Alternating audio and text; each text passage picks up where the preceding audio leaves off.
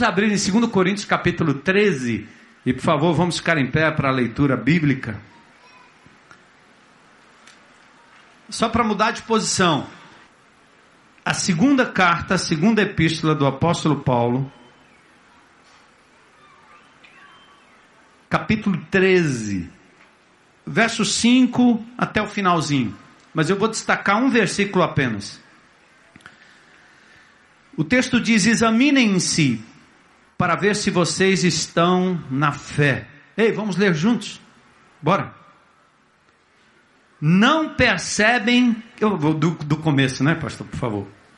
Juntos. Examinem-se para ver se vocês estão na fé. Provem-se a si mesmos. Não percebem que Cristo Jesus está em vocês? A não ser que tenham sido reprovados. E espero que saibam que nós não fomos reprovados.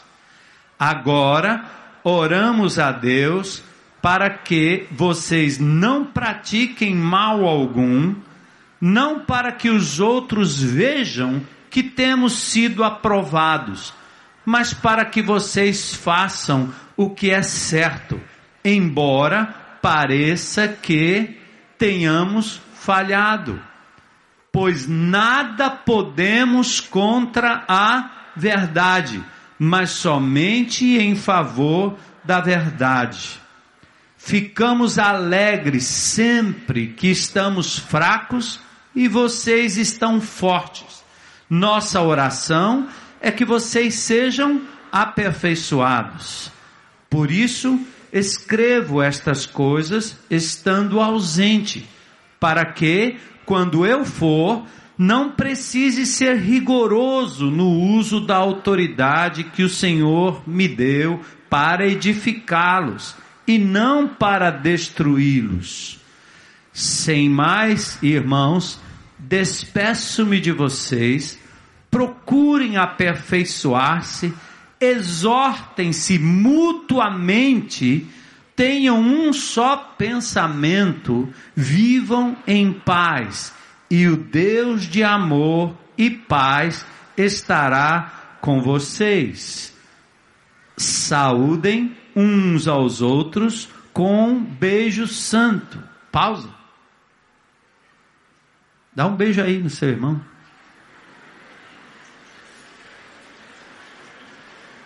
Beijo santo.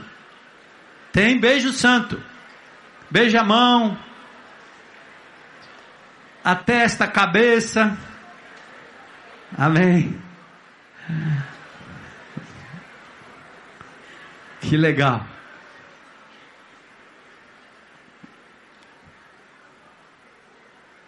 Marido e mulher, namorados, contenham-se.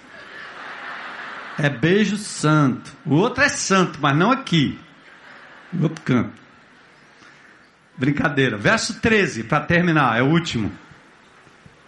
Opa, não. Todos os santos lhes enviam saudações.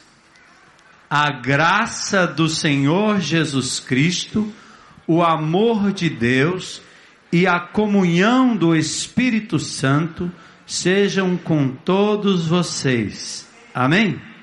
Aleluia. Vamos orar. Senhor, louvado seja o teu nome nesta noite. Temos cantado louvores ao teu nome. Temos ofertado ao Senhor, dado em resposta a tudo que o Senhor tem nos dado, um pouco daquilo, Senhor, que representa o nosso amor e a nossa gratidão pelo que tu és, pelo que tens feito por nós. Obrigado, Senhor, por esse trabalho no pacote. Obrigado por cada irmão aqui hoje à noite. Pelos que estão na internet, lá na tendinha. Pelas crianças, Senhor, que fizeram essa ação com o pessoal do Geração Futuro. Abençoa os adolescentes que estão reunidos ali também no local dessa propriedade. Abençoa, Senhor, a presidenta Dilma. Abençoa, Senhor, o nosso governador Camilo Santana. Abençoa, Senhor, o prefeito Roberto Cláudio, abençoe as autoridades constituídas sobre esse país. Mas acima de tudo, nós pedimos que o teu juízo, a tua justiça prevaleça. E que haja nesse país, Senhor, amor à verdade. Que haja nesse país justiça de verdade. Nós te pedimos, ó Pai, que o teu povo saiba interceder, orar e, acima de tudo, ser exemplo de todas essas coisas que nós tanto exigimos do governo. Misericórdia do povo brasileiro, misericórdia das pessoas que estão sofrendo nesses dias. Quero orar nesse instante para dona Teresa Nascimento Souza, que tem uma cirurgia na segunda amanhã. Louvado seja o teu nome, Senhor, que ela seja cuidada por ti. Oração também pelo senhor Williams, Williamson, está com leucemia Pai, lá no Hospital Antônio Prudente, cuida dele, Senhor, misericórdia, e que haja a, necessária, Senhor, provisão de plaquetas lá no Fujisan para ele, porque ele tanto precisa nesse momento. Oração também pelo capitão José William e a cura de um CA ósseo. Misericórdia desse homem, Senhor. Cura, como o Senhor curou Naamã, Senhor, aquele capitão. Em nome de Jesus, cura para a glória do teu nome.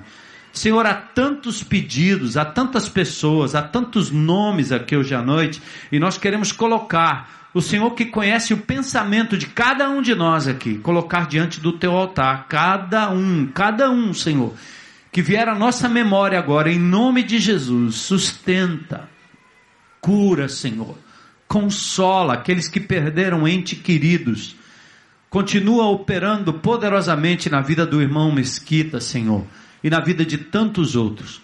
E agora, Senhor, fala o nosso coração, abre a nossa mente, nos faz sair daqui, Senhor, te conhecendo mais e melhor e querendo viver para a glória do teu nome, pois nós te pedimos isso em nome de Jesus. Amém. Podem sentar. Pronto.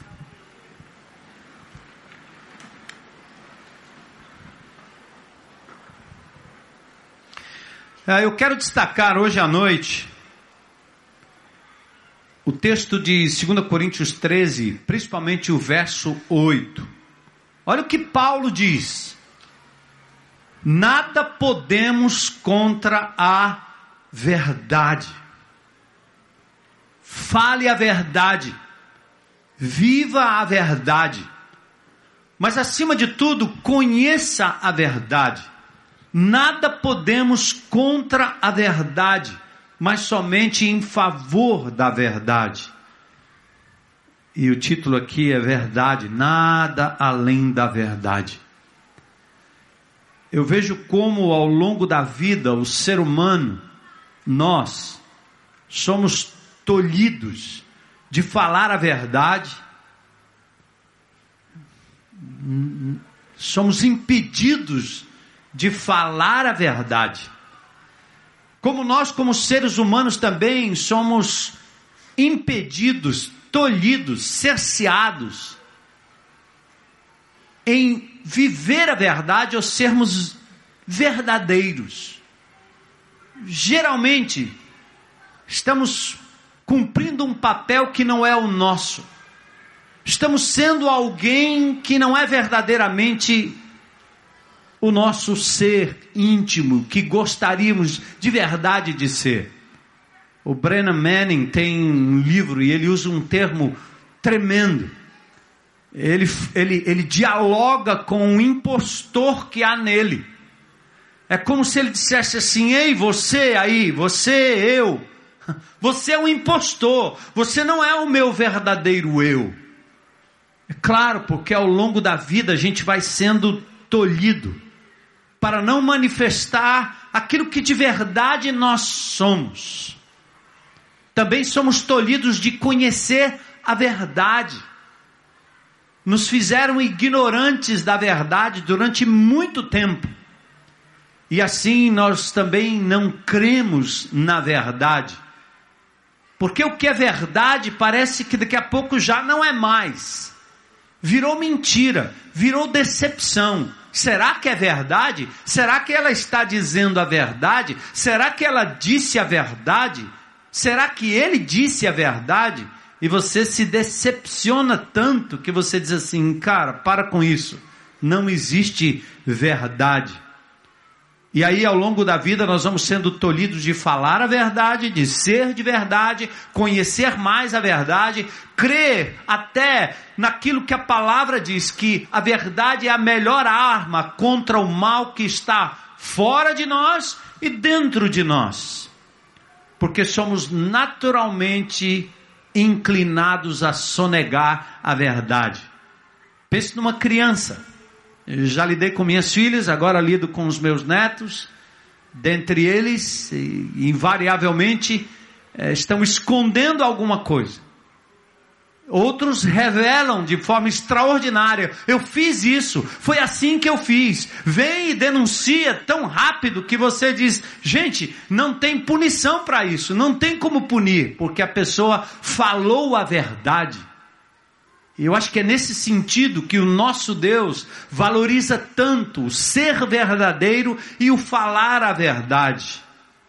Mas somos naturalmente inclinados a sonegar a verdade. Aliás, criança é muito sincera. Ela é verdadeira em muitas coisas. O que ela ouve, ela repete, ela fala, ela denuncia. O que elas observam, elas também falam com clareza e denunciam mas para evitar constrangimento, ela também aprende logo cedo a esconder a verdade e inventar uma outra forma para não ser ferido ou para não ser constrangido.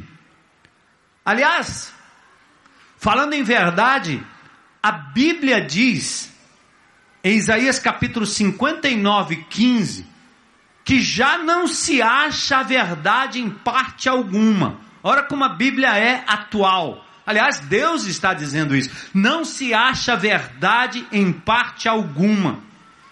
E tem mais. Já naquela época e hoje, quem evita o mal vira vítima de saque. Ou seja, quem não se conduz de modo mentiroso, enganoso, acaba sendo saqueado. É como alguns, eu já tive comércio na minha vida, lá atrás já fui empresário, tive empresa antes de me entregar totalmente ao ministério pastoral. E eu me lembro da luta. E muitos empresários hoje estão dizendo é melhor fechar as portas, porque quem quer viver honestamente, pagando todos os impostos, fazendo tudo que é verdadeiro e direito, fale. Porque há um conluio, há uma espécie de, de, de, de tentativa de sabotar a verdade. O erro prevalece, a mentira prevalece, a sonegação prevalece. E você vai achando que isso é coisa comum e normal. Isaías 59, 15. Não se acha a verdade em parte alguma, e quem evita o mal é vítima de saque. Olhou o Senhor e indignou-se com a falta de justiça, igual verdade. Olha o outro texto de Isaías 59, 14, o mesmo texto. Assim a justiça retrocede e a retidão fica à distância, pois a verdade caiu na praça e a honestidade não consegue entrar. É, é, é, uma figura de quem diz assim: a verdade sucumbiu, caiu na praça e a honestidade não consegue mais entrar na cidade, não consegue entrar na casa, nos negócios, no governo. Ser honesto. Aqui acolá tem um indivíduo que acha uma carteira, devolve para alguém, é, é quase um, uma aberração. Todo mundo fica dizendo assim: como é que pode um negócio desse? Você é doido, rapaz. Você é maluco. Porque o normal não é devolver, fazer justiça, falar a verdade, ser honesto. O normal é exatamente o contrário, denunciado pela palavra de Deus. É sempre fácil, e nesses dias nós temos feito esse exercício, não é? Eu me pego fazendo isso também, denunciando as mentiras que rondam os nossos governantes. Nós denunciamos mentiras que rondam pessoas, amigos, publicações, notícias, parentes, às vezes irmãos, às vezes cônjuge. A gente é rápido e pronto para denunciar qualquer tipo de mentira que nós vemos nas pessoas, mas será que você se acha uma pessoa verdadeira? honesta, absolutamente honesta, verdadeira. Será que pelo menos você fica indignado de verdade quando alguém lhe sonega a verdade, lhe fala uma mentira? Claro. Quem aqui já não foi traído por alguém que disse algo e acabou não cumprindo? Vocês, todos nós já experimentamos isso. Por que nós nos indignamos tanto com essa verdade? Ou com a ausência da verdade, perdão? Por que nós nos indignamos tanto? Parece que nós, seres humanos, criados à imagem e semelhança de Deus, trazemos conosco um pouco desse traço divino, onde a verdade é a melhor coisa. Por isso, Paulo diz: nada podemos contra a verdade. Mas o que, que acontece no nosso meio, na sociedade em que a gente vive? A verdade é relativa. Aliás, ela foi relativizada há muito tempo. A sociedade prefere achar que é mais fácil viver sem essa verdade absoluta. Para de falar nisso.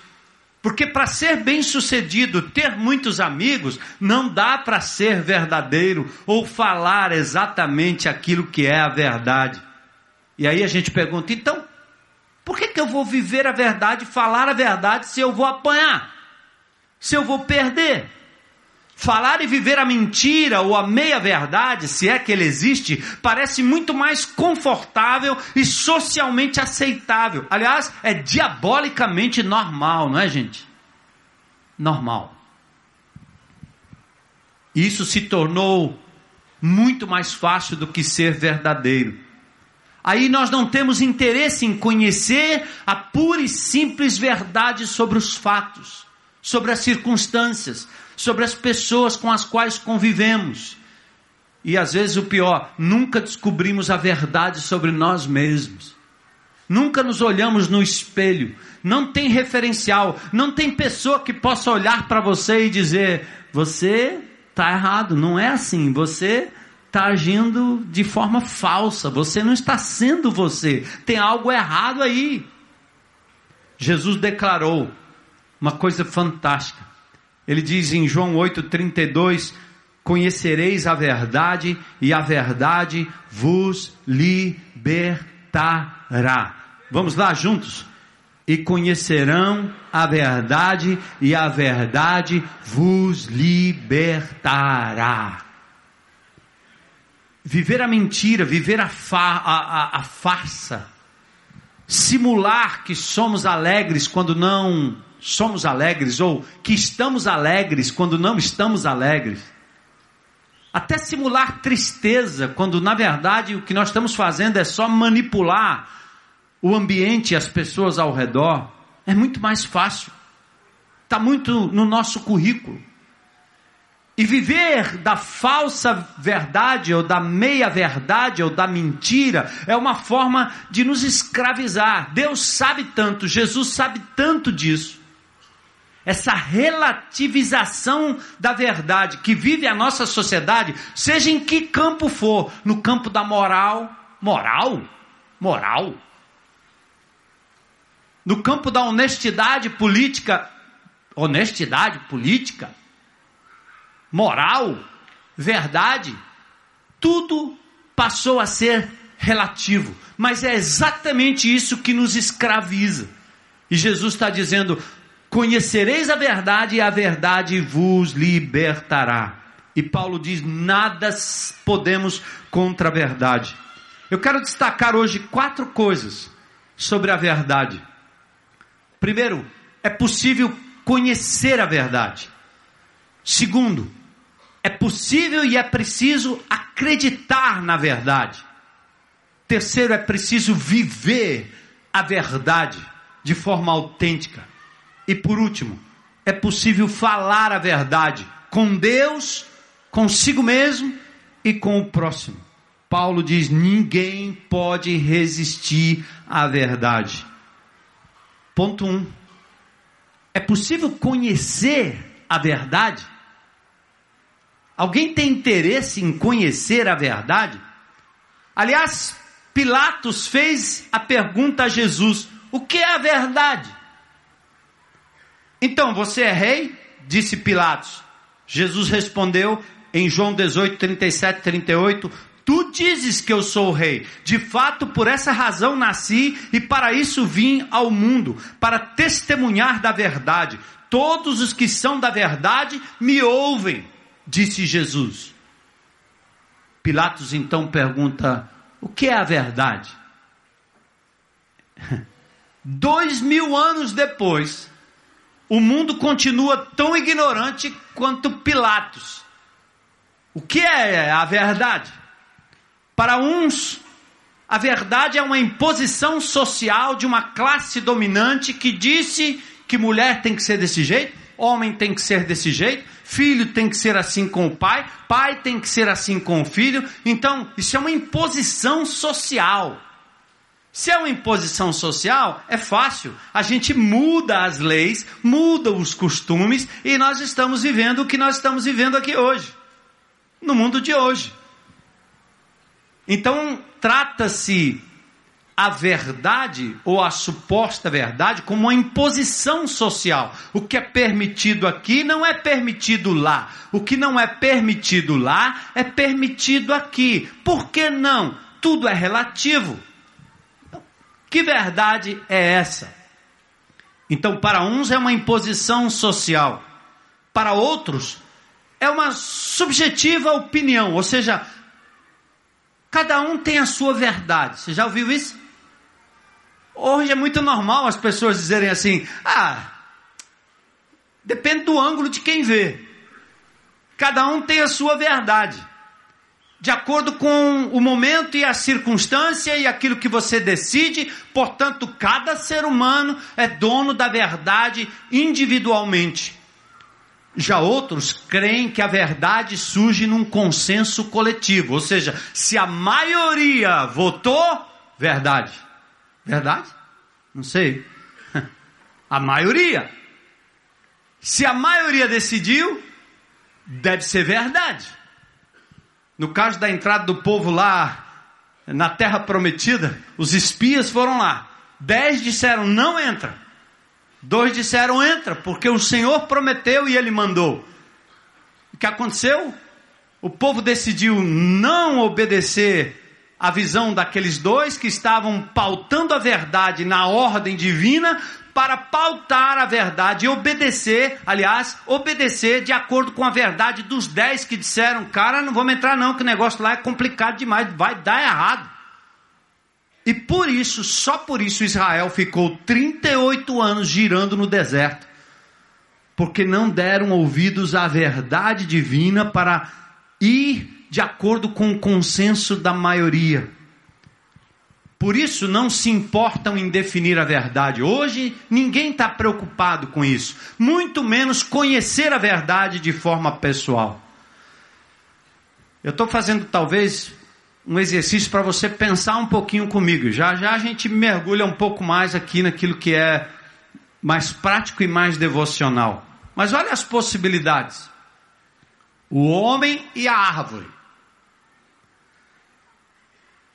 Quando você olha para uma árvore, o que é que você vê? Qual é a verdade sobre a árvore? Para um é lenha para fogueira, para outro é sombra debaixo daquele calor louco. Para outros, a verdade é fruto para comer. Para outros, oxigênio. Não corta a árvore. Para outro, vai fazer um lindo móvel. Para outro, um remédio. Para outro, a árvore é inspiração para se desenhar uma linda ou pintar uma linda paisagem. E aí, é assim que o mundo pós-moderno vê a questão da verdade. Cada um vê de um jeito. Quer derrubar? Derruba. Você não quer fazer um móvel? É a sua verdade. Mete a lenha ou mete a serra elétrica.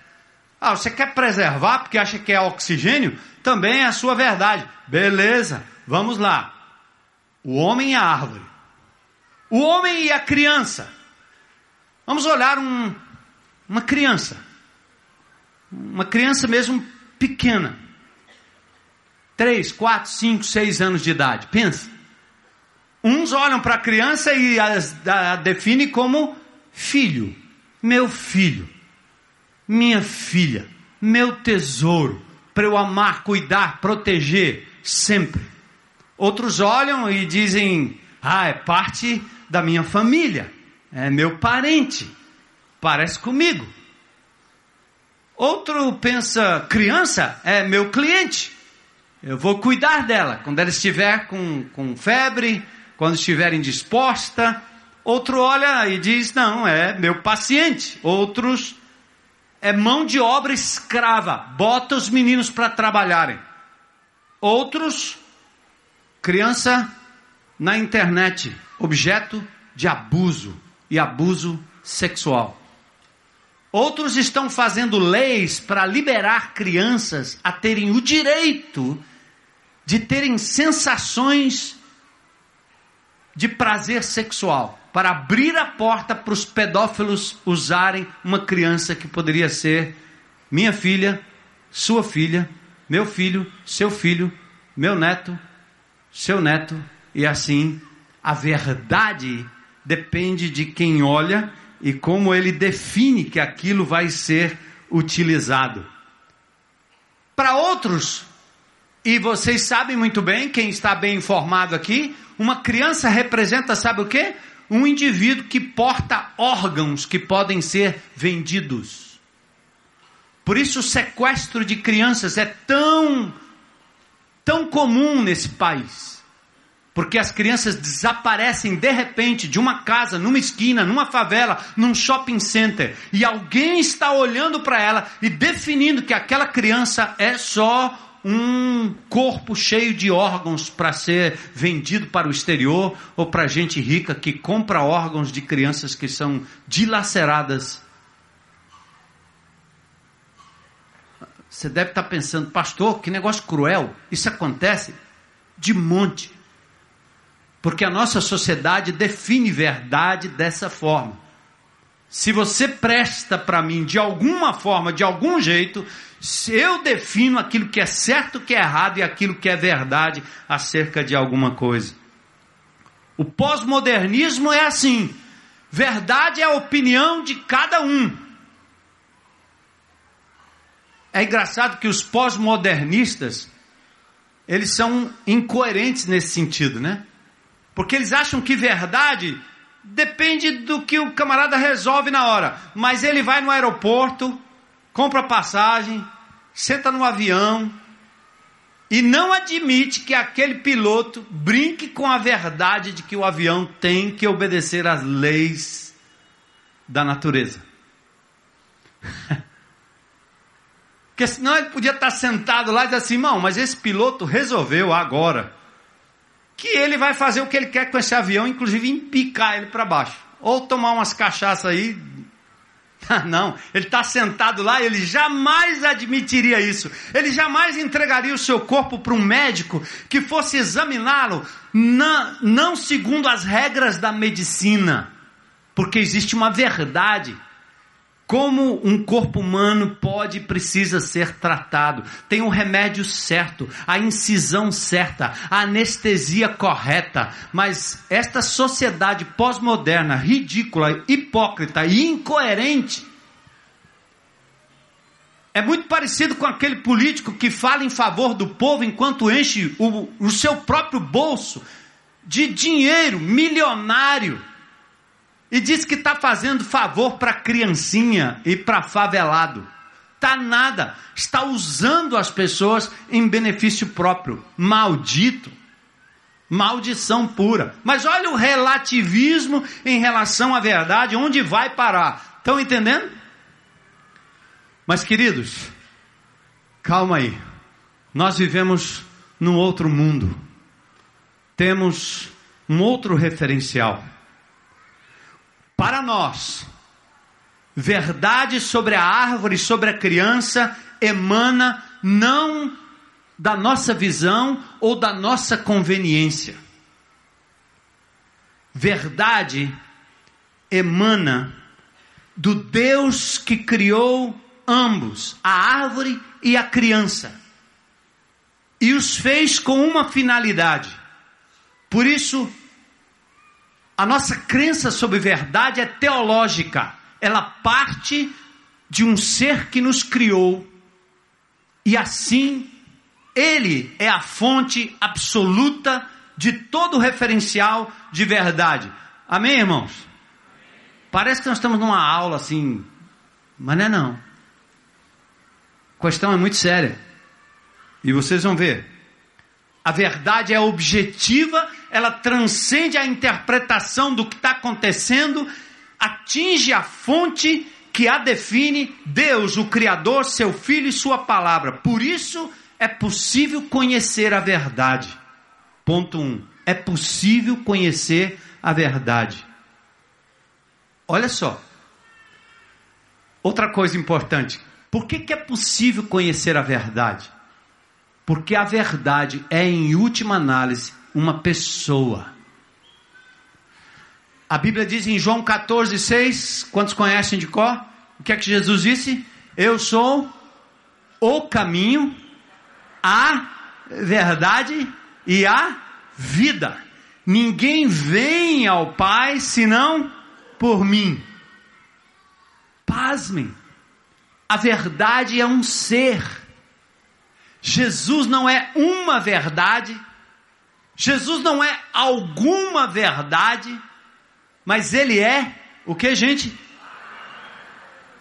O que classe? A verdade. Única e absoluta. Por isso é possível conhecer. Agora preste atenção. Você que gosta de estudar a palavra de Deus, um filho não ama a mãe porque ela, ele estuda a mãe. Estuda o ventre, os seios, a perna, o cabelo, a mão. Mas porque a criança se relaciona com a mãe.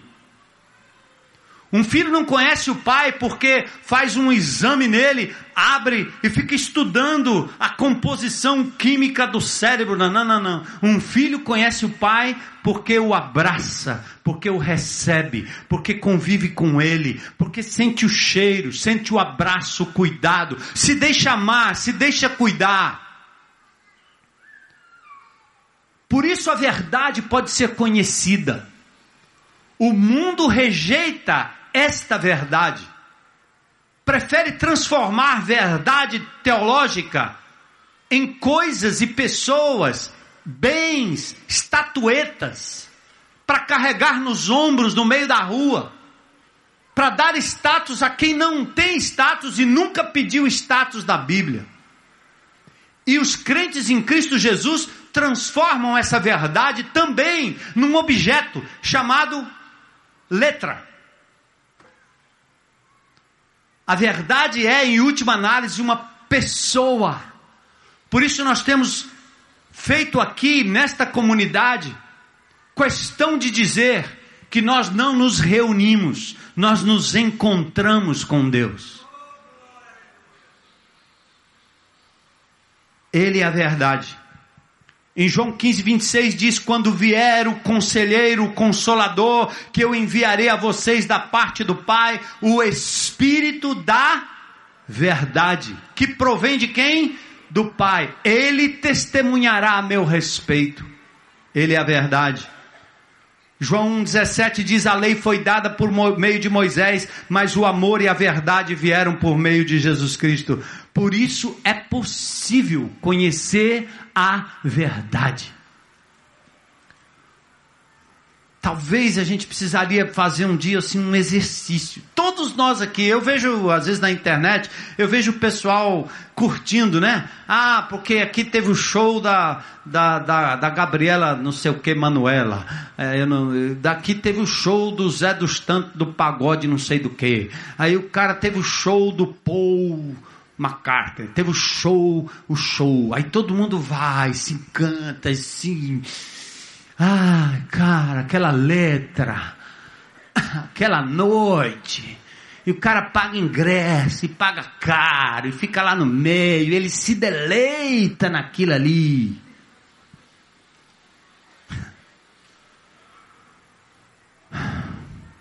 Você consegue ver a mesma expressão quando as pessoas falam de Jesus?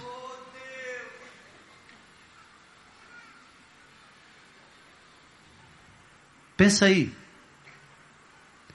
De vez em quando eu abro esse Facebook e tá lá. Eu acho às vezes que os católicos fazem mais do que a gente, bota aqueles retratos de Jesus assim, bem hollywoodiano, com os olhos azuis. Outro dia, eu, aquele, aquele, aquele povo que eu estou me correspondendo aí, né? Deve estar tá me escutando lá. O sagrado coração de Jesus. Eu fico pensando, pô, vocês estão adorando o coração do cara? Não. Adora a pessoa. Pense se ele fosse o teu ídolo. Pense se ele passasse hoje. Pense se ele estivesse de manhã com você, à tarde com você, à noite com você. É uma pessoa que você precisa conhecer e se relacionar. É esta verdade que nos liberta. O resto é conto da carochinha. É história para promover pastor, presbítero, apóstolo, profeta porque não existe nada que promova libertação, cura real, crescimento espiritual, vitória sobre o pecado, sobre o mundo ou a morte, a não ser a pessoa do Senhor Jesus Cristo. Aleluia. Uh! Então, é, a gente podia parar aqui, eu já dava certo se você saísse daqui dizendo: eu quero conhecer o meu Senhor e Salvador Jesus Cristo mais e mais. Amém? Paulo diz isso em Filipenses 3:10. Ele diz assim: todo o meu conhecimento intelectual, toda a minha sabedoria, Paulo diz, eu considerei como esterco. Não vale nada. Pega o teu diploma. Pega o teu mestrado, pega a tua sabedoria, teu conhecimento eu ganhei um título um, anos atrás que parece mais uma blasfêmia. Como é que alguém pode ser mestre em divindade? Para dizer a verdade, nem na formatura eu fui. Magna, suma, com lauda, não sei da onde. Vou não. Eu gostei de ter estudado a palavra de Deus. Mas esse título aí, não, não, não. Paulo diz assim: ó, todo o meu conhecimento, todo o meu conhecimento filosófico, todo o meu conhecimento no judaísmo, todo o meu conhecimento no helenismo, todo o meu conhecimento romano, ele diz: eu considerei como esterco. Sabe para quê? Para ganhar o conhecimento de Jesus Cristo. Irmãos, isso tem um poder libertador que você não imagina. Você está com problema na família, você está com problema não sei aonde, aí você corre para o PG, para o grupo pequeno, para o grupo de relacionamento desesperado, que você quer que o povo resolva o seu problema. Por favor, resolva o seu meu problema. Meu marido está indo embora, minha mulher está indo não sei para onde, traz ele de volta, meu filho está indo para as drogas, traz ele de volta. Meu senhor pastor, tra... o exército, move o exército aí.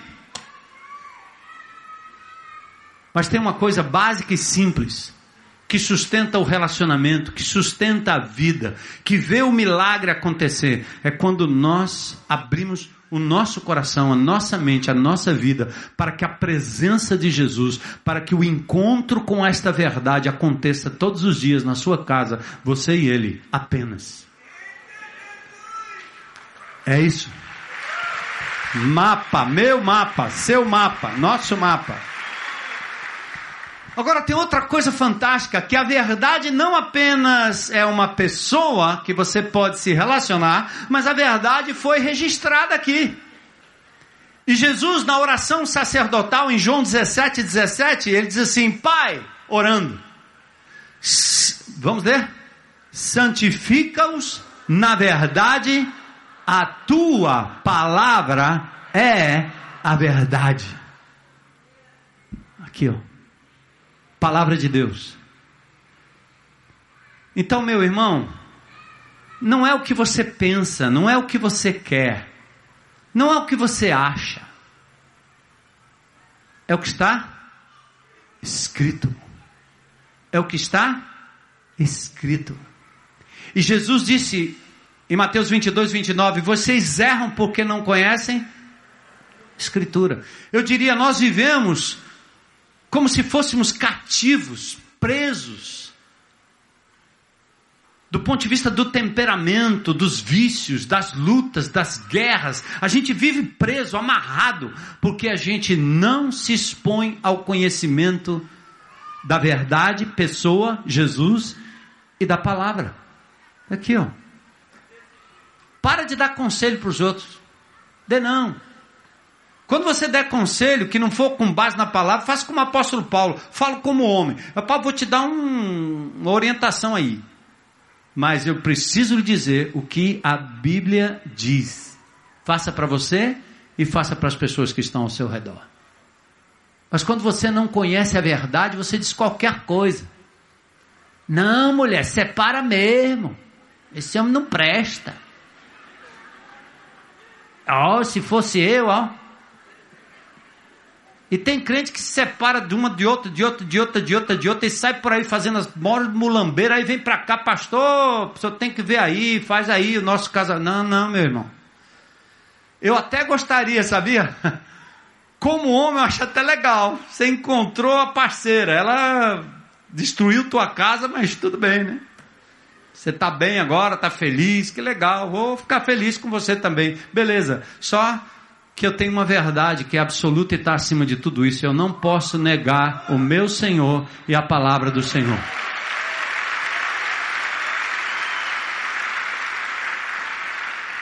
Era a mesma coisa de um cara desse chegar para mim, eu já tive essa experiência, o cara chegar do meu lado e diz, pastor, eu não queria não, mas eu vou matar aquele cara. O que, que o senhor me diz?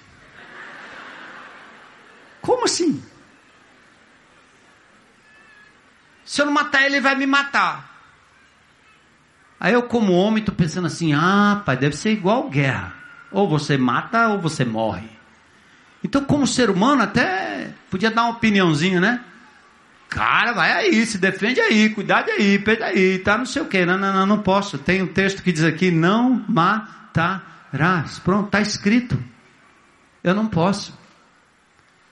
Mas a nossa geração de crentes está ficando relativizada, porque nós estamos ouvindo demais o mundo ao nosso redor. Nós estamos relativizando a fé. E a terceira coisa que eu vou falar sobre esse texto aqui agora, é essa que vai espantar mais ainda. Primeiro, a palavra, a verdade é personalizada, tem nome, é Jesus. Amém? quero conhecê-lo mais e mais. Depois a palavra está registrada, santifica-os na verdade, a tua palavra é a verdade, João 17, 17, e o Salmo 119. Se você tiver problema, faz muito tempo que você esqueceu do significado e do, do conteúdo da palavra, da importância da palavra na sua vida, leia o Salmo 119. Aí o Salmo 119 diz assim: A tua justiça é eterna, a tua lei é a verdade. Pronto. Ó, a verdade personalizada, Jesus é uma pessoa para a gente conhecer. Verdade registrada, palavra de Deus que a gente precisa abrir e ler para conhecer Deus, ela revela Deus, como Deus age, como Deus faz, ela dá significado à árvore, lembra? ela dá significado à mulher, ela dá significado à, à, à esposa, ao esposo.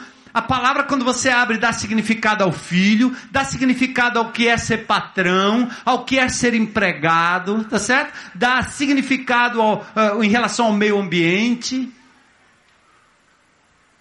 É a verdade. Mas o terceiro ponto está em 1 Timóteo 3,15.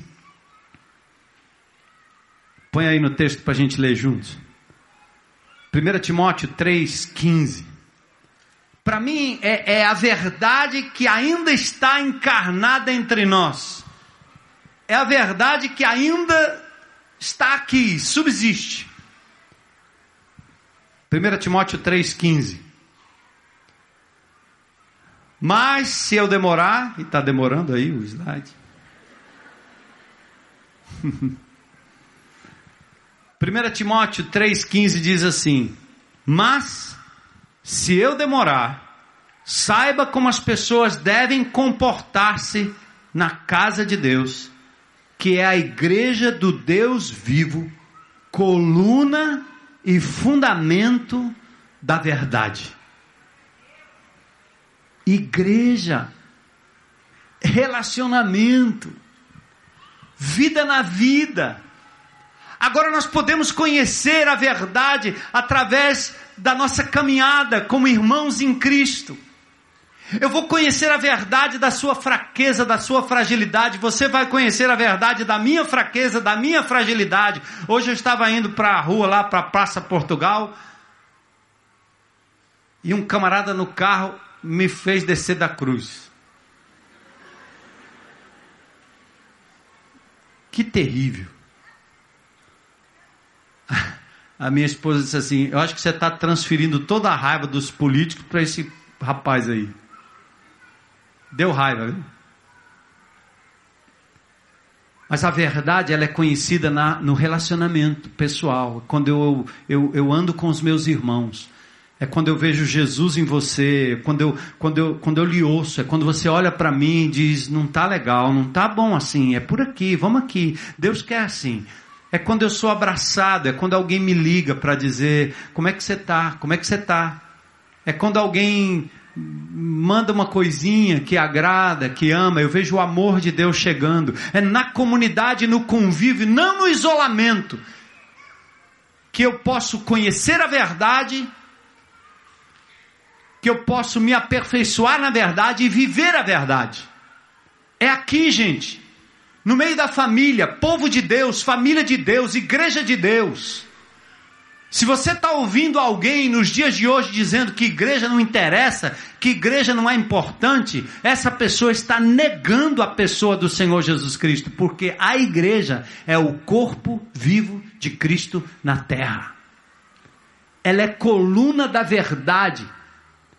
Ela é a representação do reino de Deus, onde pessoas tão diferentes, tão falhas, tão imprecisas, às vezes tão impura, ainda convive, onde se ama, se perdoa, se tolera, se ajuda, na base do amor. Por isso podemos conhecer a verdade numa experiência relacional, verdade que liberta. Desejo ardente de Deus. 1 Timóteo 2,4 ele diz: ele deseja que todos os homens sejam salvos e cheguem ao conhecimento da verdade. Então cuidemos para não engrossar o coro daqueles que estão sempre se submetendo a um tipo de aprendizado, mas não conseguem de fato chegar ao conhecimento da verdade. 2 Timóteo 3,7, Paulo fala sobre isso. Eles estão sempre aprendendo, mas não conseguem nunca chegar ao conhecimento da verdade. E eu vou dar um, um pulo rápido aqui para a gente fechar esse texto. Eu estou no primeiro ponto. Mas o segundo diz assim: você não apenas crê na verdade, mas você, aliás, não apenas conhece a verdade, mas você crê nela. Você crê em Jesus? Amém? Você crê nele? Se ele pedir para você pular da ponte, você pula? Eu pulo. Porque eu sei que ele vai botar um daquelas cordas do bang jump. E eu pulo no bang jump, por que, que eu não vou pular se Jesus mandar eu pular? Ele é meu mestre, ele é meu Senhor, ele é meu dono. Por onde quer que ele me mandar andar, eu vou andar. Eu creio.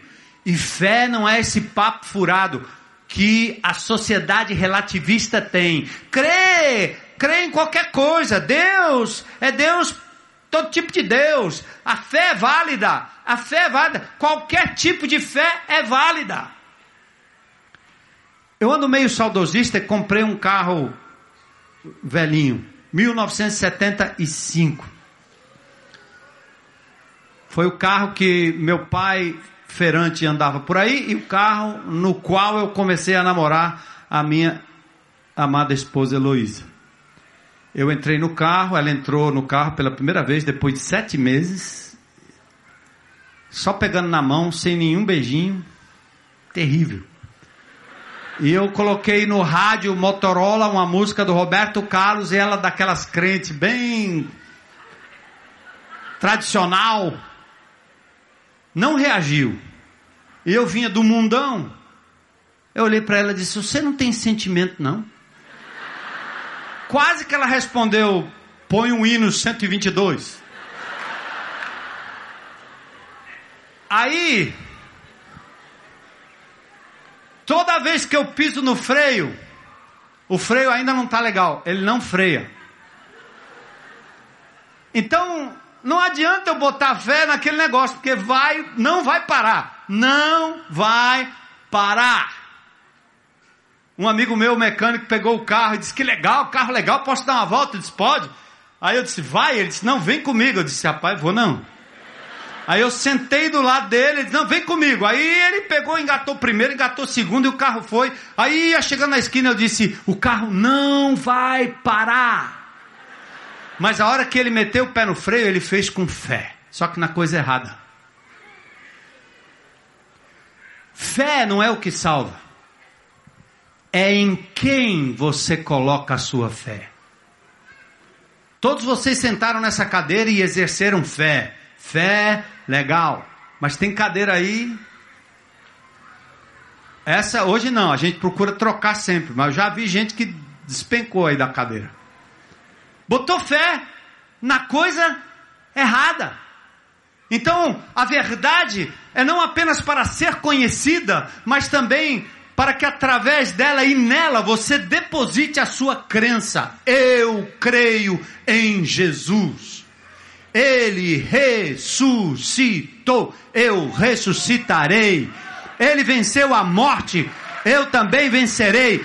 Ele venceu o diabo, eu também vencerei. Ele venceu o pecado, eu também posso dizer não para o pecado, porque eu creio nele. Aleluia.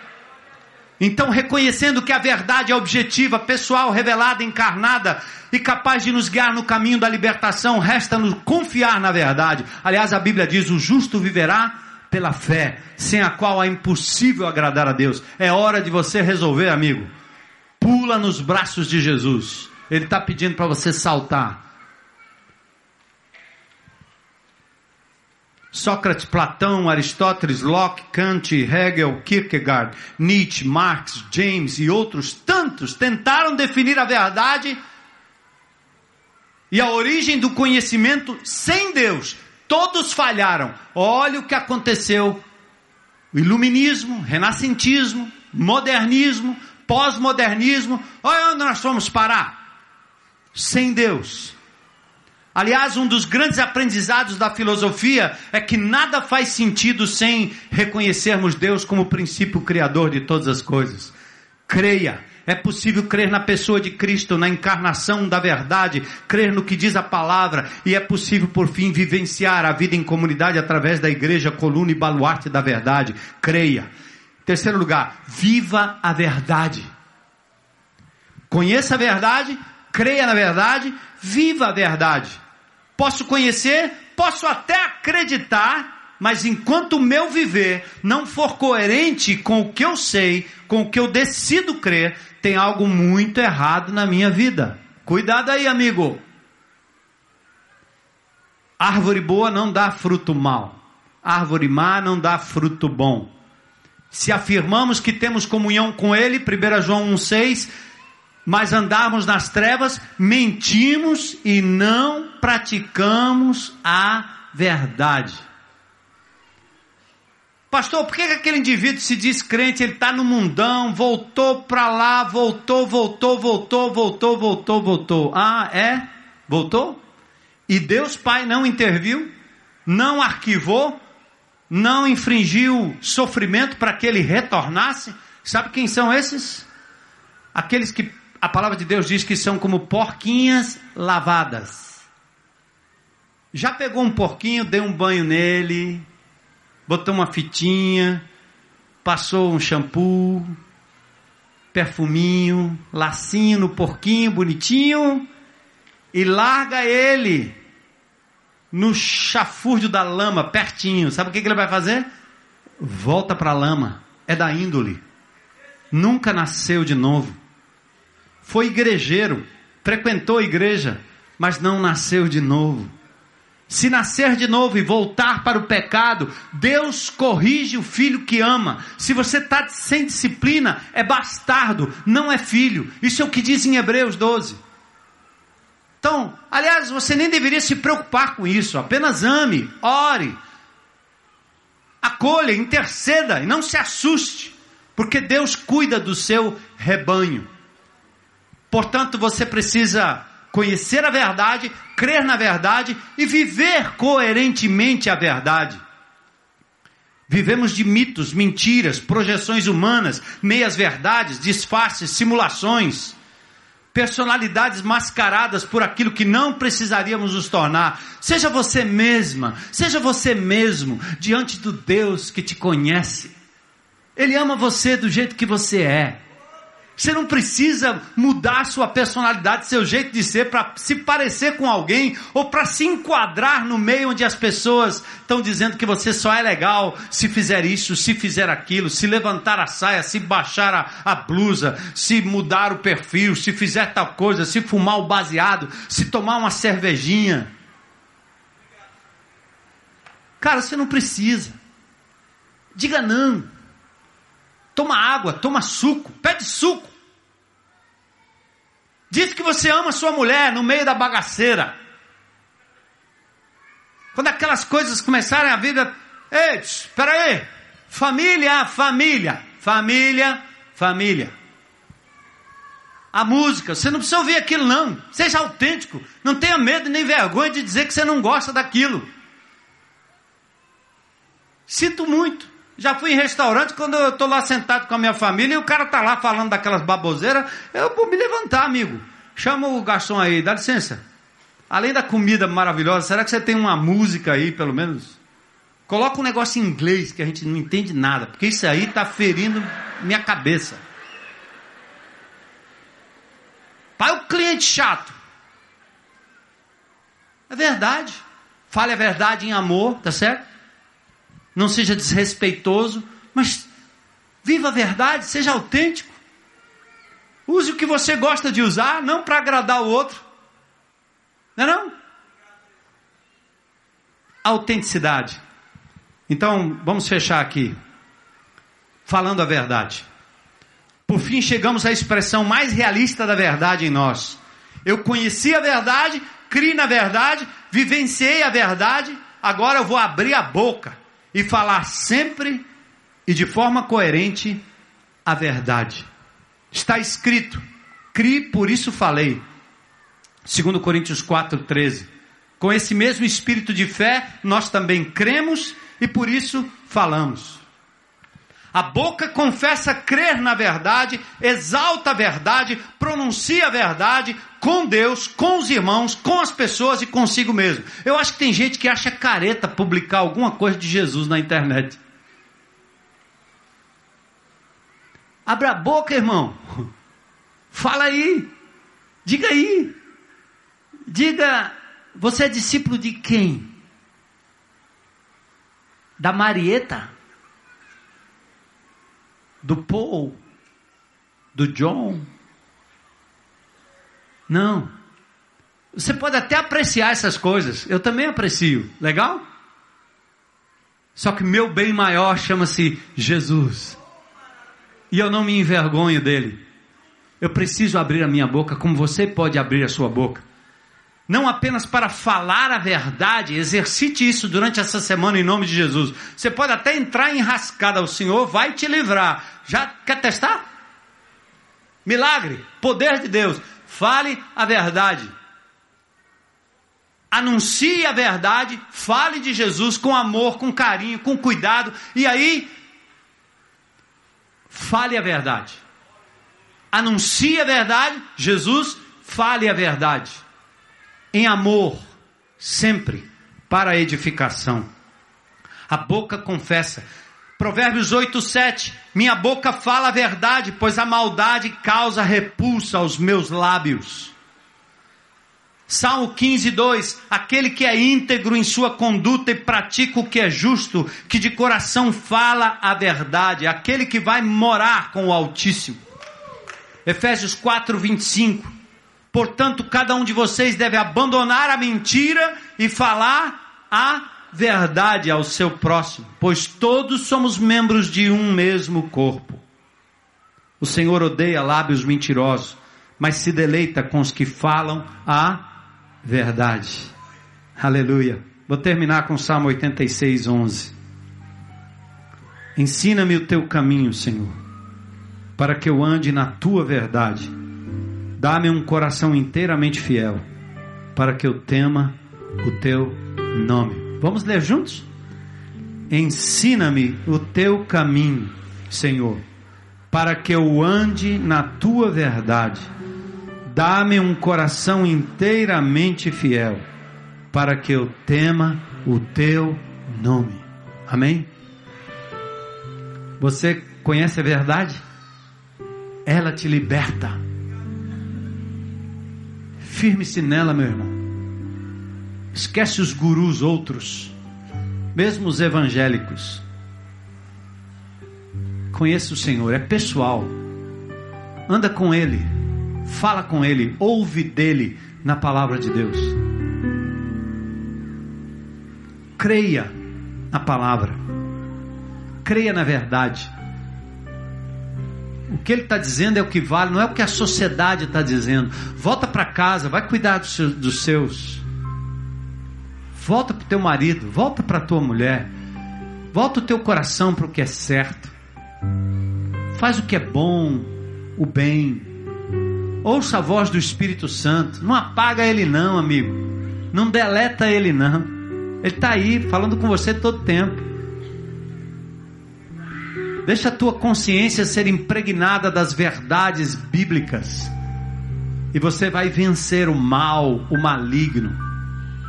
Você vai ver e vislumbrar os milagres divinos. Viva a verdade. Procure ser autêntico. Seja você mesmo. Pronto. Do jeito que Deus lhe fez ser. Não se incomode com o que as pessoas dizem a seu respeito. O Senhor diz: Você é minha filha amada, você é meu filho amado. Eu tenho prazer em você. Eu gosto do teu cabelo. Mas eu não gosto. Mas Deus gosta. Então, pega leve aí. Tá ficando branco? Tá pintando? Mas não pinte por nenhum outro motivo que não seja para dar glória a Deus, você se sentir bem, porque Deus até se alegra quando você se sente bem, mas não faça isso por causa dos outros, não. Vale a pena, você vai se decepcionar. Que vale a opinião das pessoas quando você tem a opinião de Deus? Hã? Sinta-se amada, abraçada por Ele hoje à noite. Ele é teu Pai eterno e a verdade emana dele. Conheça a verdade, creia na verdade, viva a verdade e decida falar a verdade. Amém? Ser verdadeiro e anunciar e proclamar a verdade. Aleluia. Vamos orar? Senhor, louvado e exaltado seja o teu nome. Livra-nos do relativismo filosófico, material, secular, religioso Firma a tua igreja, Senhor, na verdade, na rocha eterna que é o teu filho Jesus. Levanta uma geração que te ama, que ama a tua palavra, que se encontra contigo todos os dias de manhã, que vai para os grupos de relacionamento não para resolver seus problemas, mas para partilhar quão maravilhoso é conhecer a verdade. E assim os problemas vão sendo tratados e resolvidos para a glória do teu nome. Levanta um povo que te adora em espírito e em verdade. Aleluia.